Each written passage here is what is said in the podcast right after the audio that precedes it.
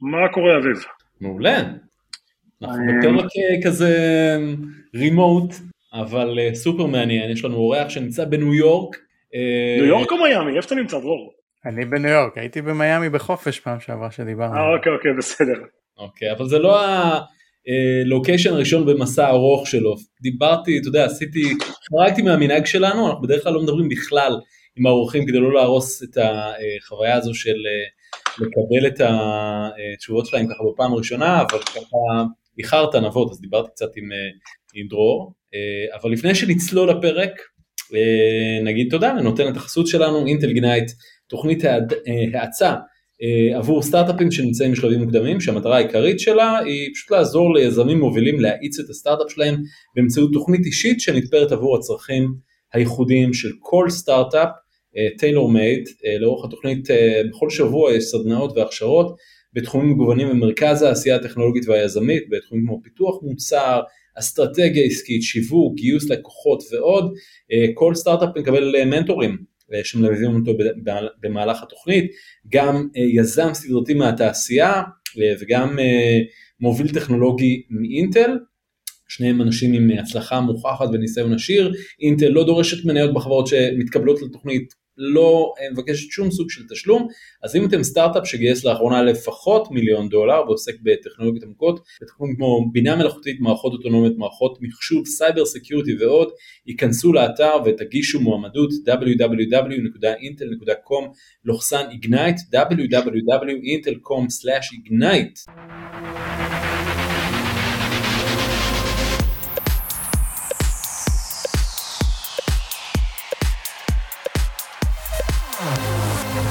מה קורה דרור?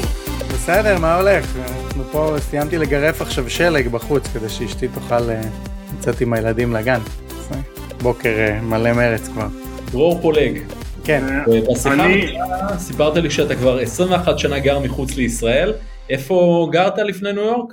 אז השתחררתי מהצבא, נסעתי לטיול ובעצם אני עדיין מנסה לחשוב על אה, מה אני רוצה לעשות כשאני אהיה גדול, אבל בינתיים עשיתי תואר ראשון באוסטרליה, אחר כך גרתי בסין חמש שנים, אחר כך עשיתי תואר שני באנגליה, חזרתי לסין לעוד חמש ומשהו שנים, ובשבע שנים האחרונות אני פה בניו יורק.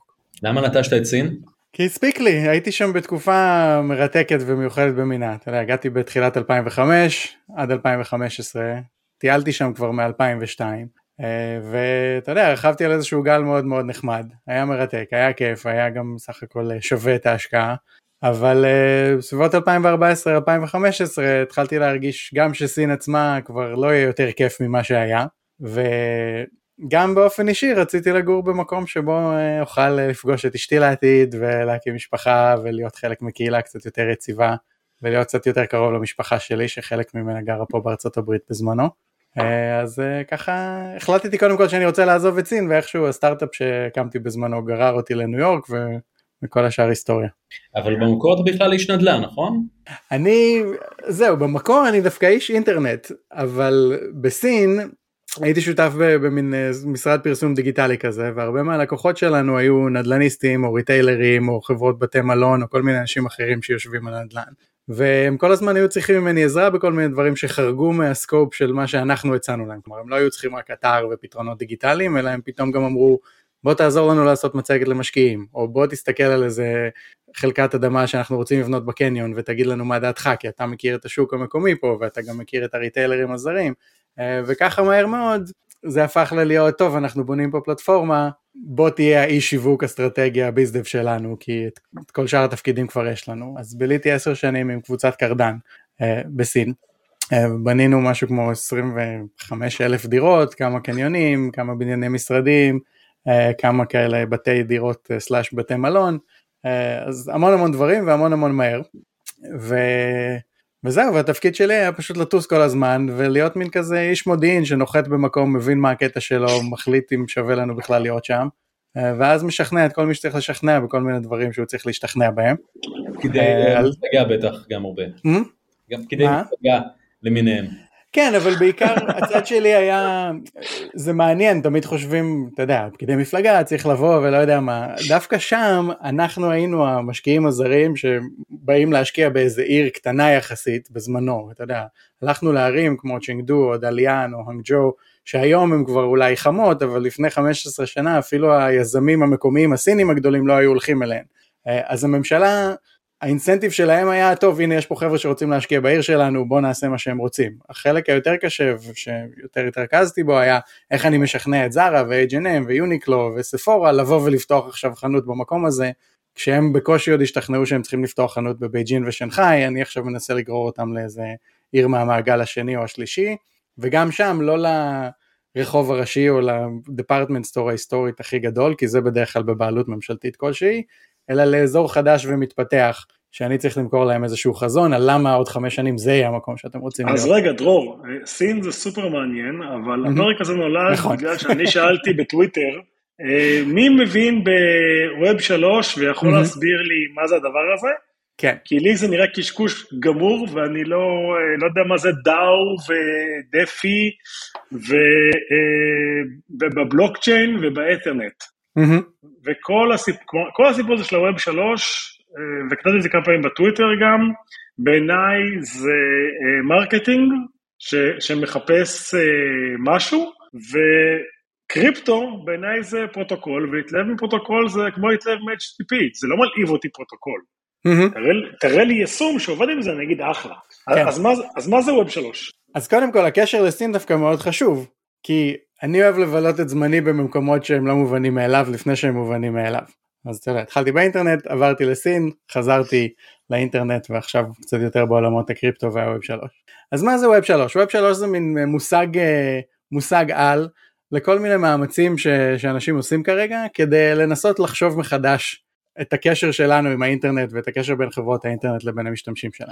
שמה זה אומר? זה בעיקר מתרכז בשלושה מאמצים עיקריים. אחד, לייצר אינטרנט שבו המשתמש יכול לעזוב פלטפורמה מתי שהוא רוצה ולקחת איתו את הנכסים שלו איתו בקלות. כלומר, את הרשימת חברים שלו, את הדברים שהוא קנה שם או ייצר שם, את התוכן שהוא ייצר שם או שהוא קנה שם, בעצם לאפשר איזושהי יותר אה, ניידות שלא קיימת כרגע, כלומר אם לי היום יש דף בטוויטר או בפייסבוק עם 100 אלף אה, עוקבים, ברגע שאני מחליט לעזוב כל הפוסטים שלי נשארים בפייסבוק, כל, כל העוקבים שלי נשארים שם גם.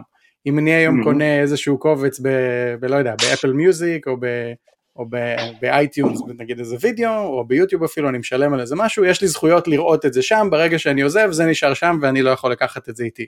אה, כנ"ל אם אני משחק באיזה משחק מחשב, שילמתי על איזה חרב או ריקוד או תלבושת או קסם, זה נשאר שם. בנוסף, אם אני הייתי ממש ממש מגניב והבנתי משהו ראשון לפני שאחרים הבינו, וקניתי את זה ראשון לפני שפתאום כולם רצו לקנות את זה, את החרב הזאת או את הוידאו הזה או את המשהו הזה, אה, אה, אני לא מקבל שום דבר בתמורה לכך שהייתי חכם או אה, ידעתי לזהות משהו מוקדם, או אפילו לזה שעזרתי למשהו להתפתח לפני שהוא היה חם, כלומר שעשיתי לייק, שעשיתי שייר. אחי, לא קנית קוף, קנית דמות של קוף, זה לא הופך אותך חכם. לא, אני מדבר עוד לפני, אני מדבר עוד לפני ה-Web 3, למשל. אוקיי. אבל רגע, תן לי לסיים את השתיים שלוש נקודות, ואז נגיע לכמה דוגמאות אולי מעניינות. שתיים, אחד אמרנו, את האפשרות הזאת לקחת איתך את הזהות שלך ואת הנכסים הדיגיטליים שלך ממקום למקום. שתיים, כרגע אנחנו בעצם חיים בעולם שבו רוב הערך, כמו שאמרת, הפרוטוקולים, וציינת דוגמאות מעולם Web 1 ו-Web 2 מה שנקרא, הם פרוטוקולים מאוד מאוד דקים, אתה יודע, HTTP, SMTP, הדברים שאתרים או האימייל רץ עליהם, בעולם הזה רוב הערך הולך לאנשים שבונים דברים on top, מעל הפרוטוקולים האלה. כלומר פייסבוק היום, אם אני רוצה לתקשר עם מישהו, אם אני רוצה לקנות משהו ממישהו, אם אני רוצה לפרסם משהו באינטרנט, אני בדרך כלל אעבור דרך פייסבוק, אה, גוגל, אמזון, טוויטר וכולי. מה שאומר שרוב מה שאנשים תורמים לפלטפורמות האלה, אנשים לא מקבלים עליו פיצוי. כלומר אני עושה מלא פוסטים באינסטגרם, אני לא מקבל כסף מאינסטגרם על זה שאני עושה שם פוסטים. נכון? רוב הערך נטמע הולך לפלטפורמה עצמה. כן, למה זה הולך ככה? כי אין, סליחה? אני אומר לא בהכרח, אבל לפני שנמשיך אולי כדאי פשוט, אתה יודע, לשים דברים על השולחן, מה ההבדל, Web 1.0 זה היה אתרים סטטיים כאלה, נכנסתי לאתר, קראתי, Web 2 היה בו יותר user generated content, mm-hmm. כאילו משהו משנת 2004 ואילך, אה, כל הפלטפורמות שאנחנו מכירים, פייסבוק, אה, טוויטר וכולי, ועכשיו אנחנו מגיעים ל-Web 3.0 וזה הנושא של הפרק. כן, אם נמשיך עם האנלוגיה הפשוטה והנהדרת שלך, אז בווב אחד אני בתור משתמש לא יכולתי ממש להשתתף, אלא אם כן ממש יש לי hosting account ודומיין משלי ותכנתתי אתר. בווב 2 פתאום לכולם יש דרך להביע את עצמם באינטרנט, אבל הם עושים את זה על פלטפורמות שהן בבעלות של מישהו אחר, ורוב הערך הולך למישהו אחר. כמובן, יש אינפלואנסרים שיש להם מיליון משתמשים, אז הם כבר יש להם איזה סידור אה, עבודה אחר עם פייסבוק ואינסטגרם, אבל רוב האנשים שתורמים לא מקבלים משהו בתמורה. ואגב, לתרום זה לא רק להעלות וידאו או תמונה, זה גם לעשות לייק וגם לעשות שייר, זה דברים שתורמים לווירליות ולהצלחה של האתר כולו. ווב 3 בעצם זה מאמץ לייצר איזושהי סינתזה בין שני העולמות האלה. להגיד בסדר, אנחנו רוצים לתת לכל בן אדם את הכוח לפרסם, להביע את עצמו, לחלוק, למכור, לקנות, אבל גם שתהיה לו איזשהו אלמנט של בעלות כמו שהיה בווב 1, רק שאז זה היה רק שייך לאיזשהו מיעוט מאוד קטן של אנשים שידעו לבנות אתר לבד והיה להם את כל הכלים uh, כדי לעשות את המוניטיזציה של זה. הרעיון פה הוא לייצר מין מערכת שעושה את הסינתזה הזאת ואומרת אוקיי בואו נעשה את כל הדברים הכיפים שעשינו עם ווב 2 אבל עכשיו יהיה קצת יותר כוח ל user-ים ותהיה קצת יותר דינמיות שמאפשרת לדברים לצוץ קצת יותר מהר ולתת fight לפייסבוק ולגוגל ולכל החבר'ה האלה. אך... למה שזה יקרה? כאילו, מה האינטרס של פייסבוק, גוגל, טוויטר לאפשר את הדבר הזה? יש להם את המשתמשים, המשתמשים יודעים שכולם נמצאים שם. Mm-hmm. לרוב המשתמשים, באמת, אתה יודע, למיליארדים שנמצאים בפייסבוק לא ממש מעניין אותם, הם רוצים ליצור את הקשרים ולהישאר בקשר ושיעשו להם לייקים ולהרגיש טוב עם עצמם. אה, אז מה, כאילו, מה ה incentive של א' הפלטפורמות, ב' של היוזרים ללכת למקום אחר? שאלה מצוינת. אז נתחיל אפילו משאלה חצי צעד לפני זה, למה זה לא קרה עד עכשיו? עכשיו למה זה לא קרה עד עכשיו? כי אם נגיד פייסבוק, למה פייסבוק קיימת כמו שהיא קיימת היום? בעיקר כי היא פשוט לא יכלה להיות קיימת בשום צורה אחרת, המודל שבו היא עובדת זה המודל שהאינטרנט אפשר לפני עשר שנים כשהם התחילו. אה, לא, לא, לא מסכים איתך, לא מסכים איתך, דרור, אני חושב שהם קיימים כמו שהם קיימים, כי זה הדרך הכי נכונה לפייסבוק, למקסם את ההכנסות שלהם מהרשת. נכון, עם הטכנולוגיה הקיימת ולפי העלויות עסקה הקיימות ומה אפשרי. אני אתן לך דוגמה. אם פייסבוק לפני עשר שנים, או המתחרה שלהם היה אומר, יודעים מה? אל תלכו לפייסבוק. אני מדבר על שנת 2008 נגיד. אצלי באתר, כל מי שעושה איזשהו פוסט, אני נותן לו חתיכה קטנה מהרבניו שלי אוטומטית. וכל מי שעושה share לפוסט הזה, זה שעשה את הפוסט המקורי יקבל כסף גם מזה. כי אני רוצה לפנק את כולם. נגיד שמישהו היה אומר את זה בתיאוריה, זה לא היה מצליח, כי זה היה פשוט יקר מדי, מסובך מדי, לא היו כלים לעשות את זה, לנהל את התשלומים, לעקוב אחריהם, לעשות את כל הדברים האלה. מה שקורה היום עם עולם הקריפטו זה שבעצם התשתית של ביטקוין ודברים אחרים שהתחילו להיבנות בשביל, בשביל סתם לאפשר תשלומים, ואגב הם לא עושים את זה כל כך טוב, בעצם מאפשרת היום איזשהו ניהול של מערכת תמלוגים כזאת היא מאוד מאוד מפורטת ומעניינת, שמאפשרת לך לבנות את פייסבוק אחרת בדרך שפייסבוק עצמה לא יכלו לבנות לפני עשר שנים. ואגב גם פייסבוק עצמם מתחילים להסתכל עכשיו על העולם הזה. עכשיו אתה שואל למה שהיוזרים ילכו לשם? א', כי זה מגניב. שוב, אם אתה אומר פתאום ליוזר בוא תשחק במשחק מחשב ואני אשלם לך תמורת זה שאתה משחק. או אם אתה הראשון שגילה איזה משהו מגניב, או עשה share לאיזה וידאו, נגיד לגנגנם סטייל, אתה בין המאה איש הראשונים ש, שעשו share לגנגנם סטייל, וגנגנם סטייל עשה 50 מיליון דולר, אתה הולך לקבל 5,000 דולר מה-50 מיליון דולר האלה, כי אתה עשית את הלייק הראשון. או אם אתה משתמש ראשון בפייסבוק שלי, בפלטפורמה שאני בונה עכשיו, אתה מקבל מניות, על בסיס השימוש שלך אתה מקבל מין טוקנים כאלה, מין מטבעות, שמשקפים את התרומה שלך לקהילה הזאת, ובתמורה אתה בעצם נהנה מהצמיחה של כל הקהילה. אבל דרור, אני מבין שהיית הרבה שנים בסין, ויש לך חשיבה קצת קומוניסטית, שכולם שותפים ברווח, להפך. אבל העולם, אבל העולם לא עובד ככה, אחי. כאילו, אה, הפלטפורמות לא ייתנו לנו אה, חלק מהרווח, כי אין להם שום אינטרס, והם לא צריכים. אנחנו עדיין באים, כמו שאביב אמר, אנשים מעלים סטורי באינסטגרם, גם בלי לקבל שקל מאינסטגרם, והכל נכון. טוב. אז מה שאתה אומר, אני מסכים איתך, אבל עד, עד האמצע. הם לא ייתנו לנו שום דבר, כל עוד הן לא חייבות.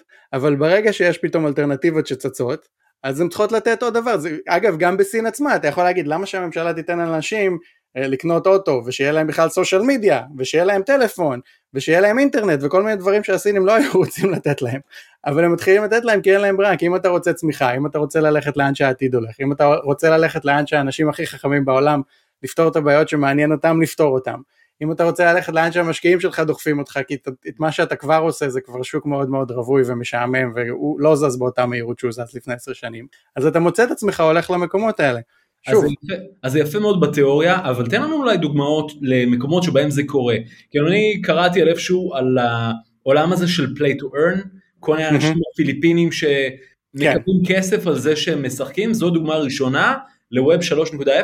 למשל, אז יש משחק שנקרא אקסי אינפיניטי במקרה הזה, שזה מין משחק כזה קצת כמו מין סים סיטי כזה, אבל עם כל מיני יצורים שנקראים אקסיס, שאתה בעצם בונה מין בובה כזאת, אתה מאכיל אותה, מגדל אותה, אחר כך היא עובדת באיזה חווה והיא מייצרת בעצם אה, מייצרת לך כסף, היא כאילו עובדת. אבל שם זה עובד עם כסף אמיתי, ואנשים סוחרים בבובות האלה, ובעצם כל משתמש שבא הוא יכול לגדל בובה, להשקיע בזמן, לנהל את החיים שלה, ובתמורה לקבל על זה כסף. עכשיו פה אתה מיד תשאל, אוקיי, אבל אז מה, זה לא איזה פירמידה מטופשת, כאילו למה, ש... למה שאנשים יקבלו כסף על, על סתם לשחק משחק? כי זה פירמידה מטופשת, מה זאת אומרת? רגע, גם וגם. או למה שאנשים, עכשיו בוא אני אקח את זה לדוגמה אחרת לגמרי, כדי לעזור לך להבין איך זה עובד. דיברנו על גנגנם סטייל, נכון? נגיד שגנגנם סטייל התחיל ביוטיוב לפני עשר שנים, וביום שהוא התחיל, הוא היה אומר, אני עכשיו נותן לכל מישהו שראה את הסרט שלי, אחוז קטן מהרווחים העתידיים שלי, בתנאי שאתם עושים לי לייק ועושים לי share. פתאום הסרט מגיע לאיזשהו אה, מסלול ככה מסלול המראה, בגלל שיש לו את האינרציה הראשונית הזאת, את הדחיפה מהמשתמשים שתומכים בו בגלל שיש להם איזשהו תמריץ כלכלי ברור, ואז הוא מתחיל להרוויח כסף ממשתמשים אחרים, שפתאום רואים פרסומות ועושים כל מיני דברים אחרים. אז פתאום ההשקעה הראשונית הזאת בלשלם, שזה בעצם פירמידה, סתם להגיד לאנשים בואו תקבלו כסף חינם כדי לראות וידאו, פתאום מצדיקה את עצמה בגלל שזה עבד. עכשיו בעולם הגיימינג... אבל, אבל רגע, במצב הזה אתה הורס בעצם את המודל הוויראלי. כי אה, הדבר הוא לא ויראלי, למה אנשים שיתפו את גנגנם סטייל? בגלל שזה היה קליפ מאוד מאוד מצחיק וקליט ומוזר ומעניין. נכון, אבל היו עוד 100 קליפים אחרים כמוהו שלא שמעת עליהם, והשאלה למה זה הצליח. אז יש פה אלמנט מאוד גדול של מזל או של צירופי מקרים. שהוא אגב כן. הולך לשלוט בכלכלה באופן כללי בהרבה תחומים אחרים ובגלל זה צצים מודלים כאלה של איך אתה מצמצם את המזל הזה, איך אתה מאפשר עכשיו לעשות איזשהו מודל כלכלי, כלומר להשקיע כסף ולדעת שהכסף הזה לפחות יצמצם את הסיכון בהשקעה שלך. אז תן, אבל תן לי לחזור רגע למשחקים, שנייה, yeah. אני כן. אחזור רגע למשחק. אם תסתכל היום על עולם הגיימינג, אני לא מדבר על קריפטו כרגע, סתם על משחקים שאנשים משחקים באייפון, בדרך כלל בעולם של שאנשים משלמים כסף על משחקים בעיקר רוב, רוב ההכנסות היום רוב המשחקים הם בחינם אז רוב ההכנסות הם מדברים שאנשים קונים בתוך המשחקים. עכשיו ברוב העולמות האלה בערך חמישה עשרה חמש עשרה אחוז מהיוזרים אחראים לתשעים אחוז מכל ההכנסות. כן. כלומר מה שאומר שכל שאר האנשים שנמצאים שם הם שם סתם רק כדי לבדר את האנשים האלה שבאמת הולכים להוציא כסף. עכשיו אם אני היום רוצה לבנות משחק מצליח ולמשוך אותך, נגיד אתה גיימר גדול שמוציא אה, עשרת אלפים דולר בשנה, אני צריך קודם למשוך אלף אנשים אחרים שיהיו שם סתם כדי לבדר אותך כדי שיהיה לך עם מי לשחק. עכשיו עד היום זה שנתתי את המשחק בחינם זה היה מספיק. ואז אתה היית מייצר לי כסף ואני רק הייתי נותן אותו בחינם לשאר המשתמשים שגם זה משהו שאתה אומר למה לתת משהו בחינם אם עלה לי כל כך הרבה לבנות. עכשיו זה הולך צעד אחד קדימה אתה אומר טוב אני עכשיו אשלם לשאר האנשים לאלף איש האלה כדי שיהיו שם וישחקו כדי שהכמה דגים שמנים האלה שבאים יבואו ויממנו לי את כל העסק. עכשיו כשאתה חושב על זה זה לא מודל כזה קיצוני גם כל, כל מנהל מועדון לילה ובר אה, בישראל יגיד לך שכן אני נותן קודם אה, בשעתיים הראשונות אני מכניס את כל הבחורות חינם וכל אחד מקבל שני דרינקים. למה? כאילו, אתה, אתה בעלים של בר, למה שתיתן שני דרינקים חינם לכל בחורה? כי זה כלכלי בסוף בהרבה סיטואציות. אבל עכשיו זה פשוט נלקח לאקסטרים וזה בסקייל מטורף של האינטרנט. ו... ושוב, וזה גם לא תמיד עובד, הרבה מזה מהמשחקים האלה באמת לא הצליחו, אבל זה מודל תגיד, כלכלי לגיטימי ו... ומעניין. ת, תעשה לי סדר, אה, ביטקוין זה מטבע. כן, לכאורה. שאפשר לקנות איתו אה, סמים ונשק, הכל טוב. אפשר לקנות אה, איתו כל מיני דברים, אבל הוא לא כל כך יעיל אפילו לסמים ונשק. אמ, אה, הבלוקצ'יין זה הרשת שעל זה זה רץ, נכון? בלוקצ'יין זה סוג של רשת, אז, אז הביטקוין רץ על בלוקצ'יין, יש את הבלוקצ'יין של איתיריום, יש את הבלוקצ'יין של פוליגון, יש את הבלוקצ'יין של סולנה. בלוקצ'יין זה בעצם סוג של פרוטוקול שמנהל איזשהו אה, בעצם רשימת טרנזקציות שמנוהלת על ידי רשת מבוזרת של מחשבים שנמצאים בכל מיני מקומות. אז עכשיו תסביר לי אה, מה זה אה, אה, אתרנט. אה, מה זה דאו? אית'יריום אתה מתכוון. אית'יריום, סליחה, מה זה אית'יריום, מה זה דאו ומה זה אה, דפי, ו-NFT אני הבנתי זה קוף, זה אני יודע. טוב, אז אית'יריום, נתחיל מביטקוין, כי שם חייבים להתחיל. אז ביטקוין זה בעצם רעיון שמישהו אה, הגה לפני 14 שנה כבר, ואמר אני רוצה לבנות רשת שמאפשרת לאנשים לשלם אחד לשני באינטרנט, אה, רשת שהיא ככה נולדה על האינטרנט ובעצם היא חסינה מפני צנזורה, היא חסינה מפני האקינג, היא חסינה מפני uh, כל מיני אנשים שינסו לעשות כל מיני דברים כדי לשכתב את ההיסטוריה. הפתרון mm-hmm. שלו לזה היה בוא נבנה רשת מחשבים מבוזרת ככה שאף אחד לא יוכל לסגור אף אחד מהמחשבים באותו זמן, כלומר אם חתיכה אחת נסגרת שאר הרשת ממשיכה לרוץ, ונייצר איזשהו מנגנון שעוזר לכל המחשבים להסכים בכל רגע נתון על מה מצב הרשת, כלומר נגיד שאני העברתי לך 100 דולר ואחד המחשבים ברשת היה שם ועשינו את זה על מחשב אחד, כל שאר המחשבים צריכים להסכים שזה אכן קרה, כלומר כדי לעדכן את, ה, את ה database כן. הזה, זה כמו מין גיליון נתונים אחד ארוך. והוא ייצר איזשהו מנגנון שמאפשר להם להגיע להסכמה על זה, על ידי זה שהם מבזבזים הרבה אנרגיה וכוחות מחשוב על, על כל דבר פשוט, בגלל זה הרשת לא יעילה, אבל מצד שני זה גם אומר שאם מישהו רוצה עכשיו לרמות את הרשת הזאת וללכת אחורה ולכתוב לא, דרור לא שילם לנבות 100 דולר, זה, הוא יצטרך כוחות מחשוב וכסף יותר מ-51% מכל המשתמשים שיש ברשת, שזה יהיה מאוד מאוד מאוד מאוד לא סביר שזה יקרה. זה ביטקוין.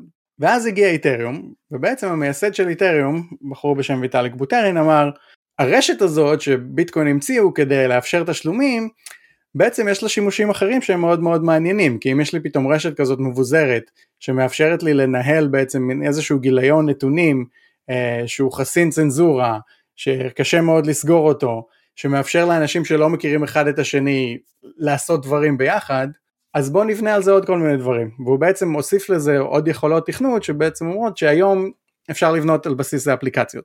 עכשיו זה מחזיר אותנו לאיפה שהתחלת, אמרת פרוטוקולים זה דבר לא מעניין, נכון, באינטרנט כמו שאנחנו מכירים אותו יש מה שנקרא פרוטוקולים רזים, אז שוב HTTP, SMTP, הם לא עושים יותר מדי, רוב, רוב הערך הוא על מה שאתה בונה מעליהם.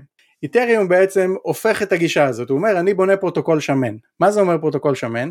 זה אומר שבשכבת בסיס של האינטרנט כבר יש את הרעיון הזה של חשבון של משתמש, את הרעיון של תשלומים, את הרעיון של נכסים דיגיטליים, מה שאומר שאנשים יכולים לבנות בקלות כל מיני רשתות חברתיות או ארנקים או כל מיני דברים אחרים והם לא צריכים להמציא את האינטרנט מחדש אלא בעצם המשתמש בפייסבוק הזה שנבנה על בסיס איתריום יכול מחר לקחת את כל הנכסים שלו איתו ולעבור לרשת אחרת בגלל שהנכסים שלו והאידנטיטי שלו והחשבון שלו הם לא באמת קיימים בתוך הרשת החברתית אלא הם קיימים באיתריום עצמו. זה כאילו שהיום אתה מתחבר לאינטרנט ויש לך איזה חשבון שהוא כבר שייך לך כולל היכולת להעביר כסף לאנשים וכולל היכולת לאחסן כל מיני קבצים בתוכו. ואז אתה הולך עם החשבון הזה לכל מיני מקומות ולכל מיני אתרים שיכולים להשתמש בזהות שלך, יכולים להשתמש בזה שיש לך כסף, יכולים להשתמש בתמונות שלך, אבל התמונות לא שייכות להם, אתה תמיד, הן באות איתך לכל מקום שאליו אתה הולך. סבבה. זה החזון, זה, כן? ברור, זה לא קיים וגם זה לא יהיה קיים. לא, זה קיים, אבל זה קיים בקטן, זה רוב האנשים לא משתמשים בזה. ברור. אה, דאו מה זה? אז דאו.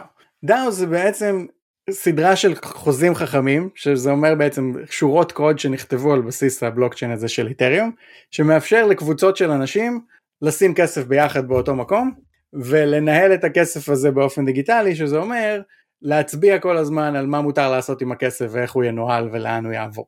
אז לכאורה זה רעיון מאוד מאוד פשוט, זה בעצם כמו מין חשבון בנק דיגיטלי שמאפשר לאנשים שלא מכירים אחד את השני לשים את הכסף שלהם ביחד ולהיות בטוחים ששום דבר לא יקרה לכסף הזה, אלא אם כן רוב החבר'ה שתרמו יסכימו מה לעשות איתו. עכשיו רוב זה משהו שמשתנה כי אפשר לתכנת את זה לכל מיני מנגנוני שליטה כאלה ואחרים, כלומר אתה יכול להגיד אם רק עשרה אחוז מהאנשים מצביעים על משהו, אז עכשיו מותר להעביר את הכסף ולעשות איתו משהו. זה בעצם מין בסיס של... נשמע לי טירוף. נכון, זה, צורה, זה צורת ארגון, זה צורת ארגון אה, כלכלית חוקית שהיא מעניינת וחדשה. זה כמו שתגיד שחברה, אה, אתה יודע, חברה בערבון מוגבל זה גם טירוף. אתה אומר בוא נעשה משהו שמאפשר לאלפי אנשים לקנות מניות במשהו, ואז אם המשהו הזה נדפק, אי אפשר לתבוע אף אחד מהם. זה גם טירוף, אבל זה מאפשר okay. אוקיי. חדשנות בעולם. אז מה זה, ומה זה דפי?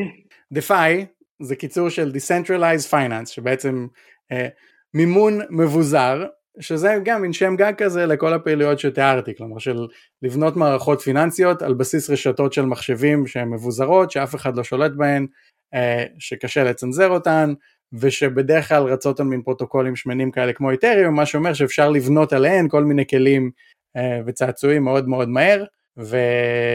ושוב, באופן שמאפשר לך טכנית לפצות את המשתמשים שלך על השימוש בתוכנה שלך, לתת להם חתיכות של בעלות, לאפשר להם להשתתף באופן יותר אה, אינטנסיבי. תגיד, אה, יש כבר דוגמאות, סיפרת לנו הרבה על עולם הגיימינג, יש אה, מתחרים לפייסבוק שבעצם מאפשרים את הטרנזקציות האלה? על כל לייק לקבל קצת כסף או... אז יש, יש כמה מתחרים, אני חושב שהדוגמאות היותר מעניינות הן פחות דווקא בעולם של ה social media. יש למשל פלטפורמה מאוד חמודה שנקראת מירור, כמו מראה. עכשיו מה שהם עושים זה בעצם פלטפורמה לבלוגרים ואנשים שכותבים ניוזלטרים, כמו סאבסטאק נגיד שהוא מאוד פופולרי היום, אבל הדרך שבה זה עובד, הם מאפשרים לי היום א' לכתוב מאמר, ב' למכור גרסאות של המאמר הזה לאנשים, או אתה יודע, לגבות עליו כל מיני אה, דמי אה, שימוש, אבל אני יכול לתכנת לתוך הבעלות של המאמר עצמה, שכל מי שעזר לי לכתוב את המאמר הזה, אוטומטית מקבל אחוזים מכל ההכנסות שלי, או ממכירות עתידיות שהמאמר הזה מייצר. אז למשל, כשמישהו מצטט אותי באתר הזה, והוא מגדיר שהוא ציטט אותי, אני אוטומטית מקבל כסף כל פעם שמישהו משלם לו כדי לקרוא את המאמר. עכשיו, שוב, זה מודל שאתה יכול להגיד, בסדר, למה פייסבוק לא עושה את זה? זה כמו תמלוגים למוזיקה. אבל כדי לאכוף את המודל הזה בלי הטכנולוג, בלי משהו שרץ על הבלוקצ'יין, זה יהיה מאוד מאוד יקר ומאוד מאוד מסובך. פה זה קורה פשוט אוטומטית, אני אפילו לא צריך להכיר את הבן אדם הזה, הוא לא צריך להכיר אותי, אני לא צריך לשלוח לו פרטי בנק או להגיד לו שום דבר על עצמי. הוא יכול אוטומטית לפי הכתובת שלי, הכתובת הציבורית שלי על הבלוקצ'יין של איתרים, להגיד סבבה, אני אוהב את דרור, אני רוצה שעכשיו הוא יקבל 10% מכל מה שקורה. בנוסף, בעתיד, אם מישהו שקנה את הזכויות על המאמר שלו, מעביר את הזכויות האלה, מוכר את הזכויות האלה למישהו אחר, אני אוטומטית אקבל כסף גם מזה, בלי שהמישהו האחר הזה יצטרך בכלל להכיר אותי, או שאני אצטרך לרדוף אחריו, כי הטרנזקציה עצמה היא על בסיס חוזה דיגיטלי, ובתוכה כבר מתוכנת את כל מה שמגיע לכל בן אדם, כתוצאה מכל איזשהו כסף ש, שיוצר מהתוכן הזה, אי פעם בעתיד, כל עוד אתה חי על האינטרנט. אז שוב, זה מודלים שמצד אחד אתה יכול להגיד, טוב, זה כזה שינוי קטן, מה ה big deal פה? מצד שני, זה מתחיל לאפשר כל מיני מודלים עסקיים מאוד מעניינים, או להביא מודלים עסקיים שהיום קיימים רק בעולם המוזיקה והתוכן של הדגים השמנים והגדולים, פתאום לכל בן אדם עכשיו שכותב משהו או שכותב משהו. ומה הסיפור עם NFT? NFT זה בעצם מין מערכת אה, אכיפה של זכויות יוצרים נגיד, דיגיטלית. אז זה אומר, אני היום יכול להעלות איזה תמונה או איזשהו קובץ, ולהגיד, הזכויות יוצרים של הקובץ הזה נמצאות בתוך המטבע הדיגיטלי הזה, הטוקן הזה, וכל מי שקונה את המטבע הזה, עכשיו הוא הבעלים של התמונה הזאת. זה בעצם מאפשר מסחר ב, בזכויות, אתה יודע, בזכויות יוצרים. Uh, השימושים העיקריים של זה, כמו הרבה דברים באינטרנט בהתחלה, הם די מפגרים. אז אתה יודע, אנשים הוציאו מלא סדרת ציורים מגניבים של קופים, ואנשים קנו אותם במלא כסף כי הם רצו, אתה יודע, כמו שבתחילת האינטרנט, ועד היום אגב, רוב האינטרנט זה פורנוגרפיה והימורים וכל מיני דברים כאלה. או סתם אנשים שמחליפים גיפים של חתולים. אז מאוד קל להסתכל על זה ולהגיד, טוב, זה סתם מפגר, מה אני מבזבז פה את הזמן. אבל כשאתה מסתכל על המנגנון שמאפשר את זה, אתה יכול מאוד מאוד לחשוב, מהר מאוד לחשוב, אוקיי, זכויות יוצרים זה לא רק ציור של קופים, זכויות, זכויות יוצרים זה, זה שורות קוד למשל. מה אם אני היום הולך לגיט-האב נגיד, או למקומות אחרים שבהם אנשים מנהלים את הקוד שלהם, ולפרויקט של קוד פתוח, ואומר, פרויקט, נגיד ניקח פרויקט קוד פתוח של אנדרואיד, מערכת הפעלה, אחד הפרויקטים הכי גדולים בעולם. בערך 5,000 איש תרמו לפרויקט הזה, רובם תרמו לו בחינם. יש אולי אחד או שניים שתרמו איזה 70% מהקוד. היום אין לך דרך לפצות את ה-5,000 איש האלה על תרומה לפרויקט. אבל פתאום עם מערכות כאלה אתה יכול להגיד, טוב, אני יכול עכשיו אוטומטית לפרק את הזכויות יוצרים של כל מיני דברים שאנשים בונים לחתיכות סופר סופר סופר קטנות ולוודא שכולם מפוצים באופן שונה לחלוטין על בסיס התרומה שלהם. שוב, זה פותח כל מיני מערכות חדשות ש... שאנשים כבר בונים עליהן דברים. שאנשים בונים דברים ונבות סקפטי לגביהם. אה, בצדק, גם אני סקפטי, זה 99% בולשיט, אבל יש פה משהו אמיתי ומעניין. זה, אתה יודע, שוב, כמו האינטרנט. אה, שאלה... תסתכל היום על מה, מה שאני עשיתי בסוף שנות ה-90, השתמשתי ב- mIRC, היה לי אתר ב-GeoCities, אה, השתמשתי ב browser Mosaic, החלפתי קבצים ב Napster, אף אחת מה, מהחברות האלה לא קיימת. הרבה מהמודלים העסקיים האלה כבר הוכחו כלא נכונים. אז זה אומר שלא היה שווה שהייתי שם אז ולמדתי על זה והבנתי מה קורה שם? תגיד לא, אתה. לא, היה מגניב. כן, נכון. אני אפילו פעם יצאתי עם מישהי שהכרתי ב-IRC, אבל זה היה... וואו, באמת? גם אני. מזמן, מזמן, מזמן, כן. גם אני. זה היה בסוף איזה גבר בן 60 עם זקן, אבל... לא, במקרה שלי הייתי בחורה מה זה חמודה. שים את זה בצד. אה, סיפרת קצת על הקריירה שלך בסין, מה ממה שאתה עושה היום, מה שעשית מאז, הביא אותך להתעניין בעולם הזה של Web 3? או, אז כמה דברים. קודם כל שוב, אני תמיד אוהב להיות ככה איפה, ש, איפה שיש אקשן ודינמיות ו, ובלאגן, וגם במקומות שבהם צריך לגשר בין עולמות, שקצת כמו מה שאנחנו עושים עכשיו, אתה יודע, לבוא עם אנשים שהם סקפטיים, כולל הסקפטיות שלי, כלומר לא להיות, אתה יודע, אני לא יזם בתחום הזה, לא ניסיתי למכור לך אף מטבע ספציפי או כל דבר אחר, אני רק מנסה למכור סקרנות ואתה יודע, open mindedness. אה, אז זה מעניין אותי, אני אוהב הרפתקאות ואני אוהב בורות בלי תחתית. מה שאהבתי בסין ומה שאני אוהב בעולם הקריפטו, זה שאתה יכול ללמוד על זה עד אינסוף וזה לא ייגמר אף פעם. אה, אני אוהב להיות במקומות כאלה שהראש שלי יכול להמשיך לרוץ ולרוץ ולרוץ ואני אף פעם לא ארגיש שמשעמם לי. אה, אז זאת אחת הסיבות. הסיבה השנייה שסין זה דוגמה נהדרת, אתה יודע, למה אנשים צריכים שיהיה להם קצת יותר כוח, למה הם צריכים לשלוט בנכסים שלהם אוטומטית. אה, כי, כי בסוף דיברנו פה על המערכת כוח הזאת בין המשתמש לבין פייסבוק או לבין אינסטגרם, אבל יש את המערכת כוח היותר גדולה שבין המשתמש לבין הממשלה עצמה. כשאבא שלי הרשו לו לצאת מרומניה ויהודים בחוץ לארץ שילמו 5,000 דולר על כל ראש של יהודי שהרשו לו לצאת ובסוף כל מה שהוא יכל לקחת איתו זה כמה נקניקים הונגריים כי אמרו לו שכשהוא יגיע לאיטליה לקחת הסירה לארץ הוא יוכל למכור את הנקניקים ולהחליף את זה לכסף. זה כל מה שהיה.